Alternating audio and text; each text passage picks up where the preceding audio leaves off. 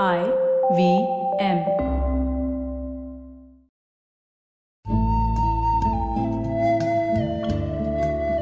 IVM के Hindi travel podcast टेढ़े मेढ़े रास्तों पर आपका स्वागत है टेढ़े मेढ़े रास्ते ही क्यों वो इसलिए कि घूमना भी तो ऐसे ही रास्तों की तरह पेचीदा और लगातार उतार चढ़ाव भरा होता है, जहाँ हर पल कुछ नया देखने और महसूस करने को मिलता रहता है। शर्त बस यही होती है कि आँख कान खुले रहने चाहिए। मैं हूँ केशव चतुर्वेदी और मैं आपको ले चलूँगा इस ज़बरदस्त यात्रा पर। और सुनाऊँगा ऐसी मज़ेदार कहानियाँ, शहरों, किलों, महलों, सड़कों और सबसे अहम इंसानों की, जो पिछले 20 साल से ऐसे ही रास्तों पर भटकते हुए मैंने सिर्फ़ आपके लिए इकट्ठा की हैं। तो आइए शुरू करते हैं। अगर मैं आपसे पूछूँ कि एक सुरंग में कितने लोग कितने दिन तक रह सकते हैं तो आपका क्या जवाब होगा? मुट्ठी भर लोग एक दो दिन या एक हफ़्ता सुरंग में रह सकते हैं। यही ना? अब सोचिए, अगर मैं आपसे कहूँ कि मैंने ऐसा अंडरग्राउंड या भूमिगत शहर देखा है जहाँ 300 साल तक बीस हज़ार लोग रहते थे और करीब 2500 साल तक यहाँ अलग अलग समय पर लोग बरसों रहे हैं। तो आप क्या कहेंगे? आपके पास कोई जवाब ही नहीं रहेगा, है ना? यही मेरे साथ भी हुआ। जब मैंने तुर्की के शहर कापाडोचिया के पास केमाकली नाम के इस शहर को देखा। कापाडोचिया जाने से पहले ही इस्तांबुल में सभी ने हमसे कहा था कि माकली ज़रूर देखिएगा। तो कापाडोचिया उतरते ही हमने अगले दिन वहाँ जाने का इंतज़ाम कर लिया। अगली सुबह हम 11 बजे तक केमाकली पहुँच भी गए। कापाडोचिया में बहुत पुराने समय से ऐसे भूमिगत शहर बनाने की प्रथा रही है। और पिछले 50 साल में हज़ारों साल पुराने ऐसे छह शहर ढूंढे भी गए इन्हीं में एक केमाकली भी है। ये असल में सबसे बड़े भूमिगत शहरों में एक है। यहाँ मौजूद गाइड के मुताबिक शुरुआती ईसाई यहाँ रोमन साम्राज्य के सैनिकों से बचने के लिए इस तरह से रहते थे। बाद में जब यहाँ ईसाइयों का बोलबाला हो गया तो अरब सेनाओं के आक्रमण और तैमूर के हमले से बचने के लिए इसका प्रयोग होने लगा। एक बार जब तुर्की में उस्मान साम्राज्य की स्थापना हो गई तो फिर से ईसाई मत के लोग यहाँ आकर छपने लगे।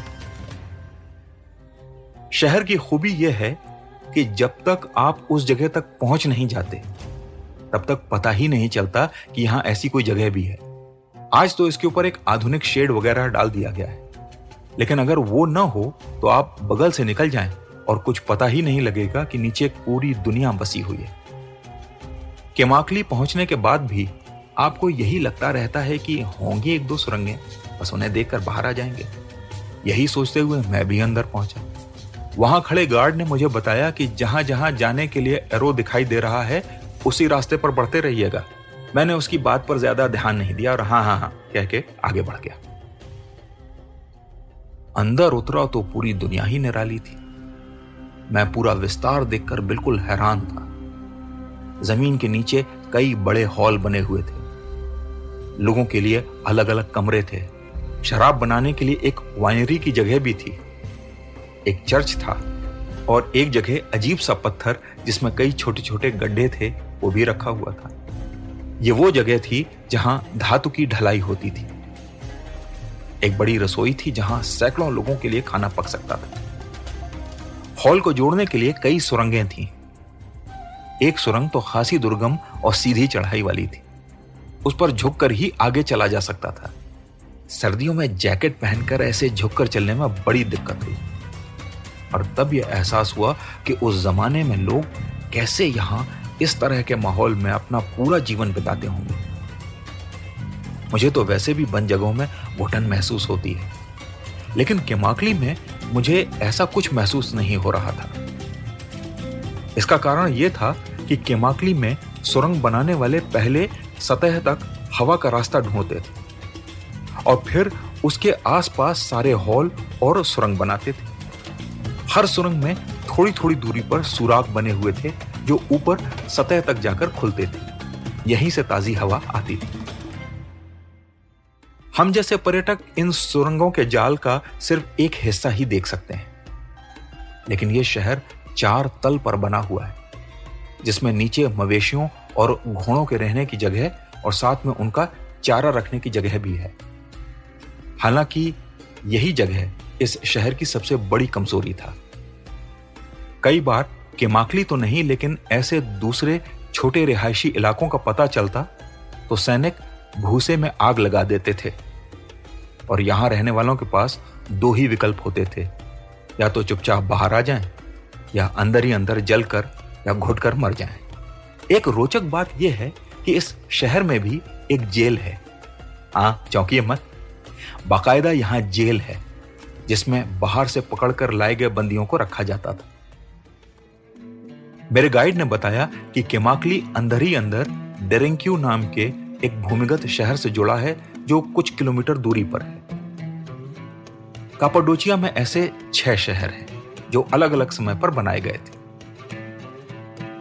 मुझे इस भूमिगत शहर में आए काफ़ी समय हो चुका था। पर्यटकों की भीड़ बढ़ रही थी। मैं एक बड़े हॉल में किनारे की तरफ़ खड़ा हो गया, जहाँ से नीचे सुरंगों को देखा जा सकता था। चारों ओर छोटे छोटे बल्ब जल रहे थे। और केमाकली भूमिगत शहर कम और एक फ़िल्म का सेट ज़्यादा लग रहा था। मन में न जाने कौन कौन सी कहानियाँ घूमने लगी। ऐसा लगा, या तो अभी अली बाबा और चालीस चोर यहाँ आ जाएँगे, या गब्बर अपने गैंग के साथ आता होगा। थोड़ी देर और इन्हीं सुरंगों में भटकने के बाद मैं बाहर आ गया। जहाँ मुझे लगा था कि चंद मिनट ही लगेंगे वहाँ दो घंटे बीत चुके थे। किमाकली देखकर मैं हैरान भी था और थोड़ा मायूस भी। मायूस यूँ था क्योंकि भूमिगत शहर की मेरी परिकल्पना मैंड्रे की कॉमिक से उपजी थी। उसके एक अंक की एक कहानी ऐसी थी जहाँ पूरा शहर सड़कें ऊँची ऊँची इमारतें, महल, नाइट क्लब, मॉल, बाज़ार सब ज़मीन के नीचे थे। वैसा यहाँ कुछ नहीं था।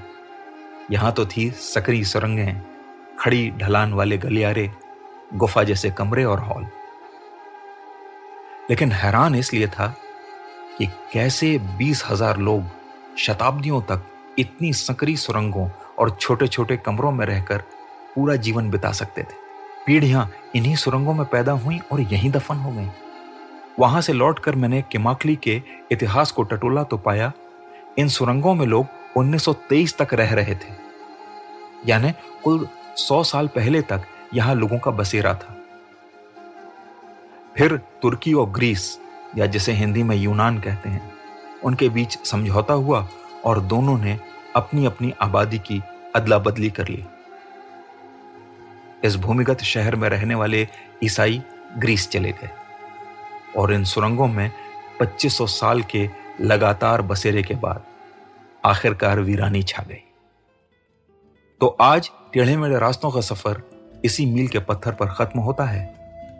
अगली कड़ी में किस्सों के एक नए मोड़ पर मिलेंगे और एक नए मील के पत्थर तक साथ चलेंगे।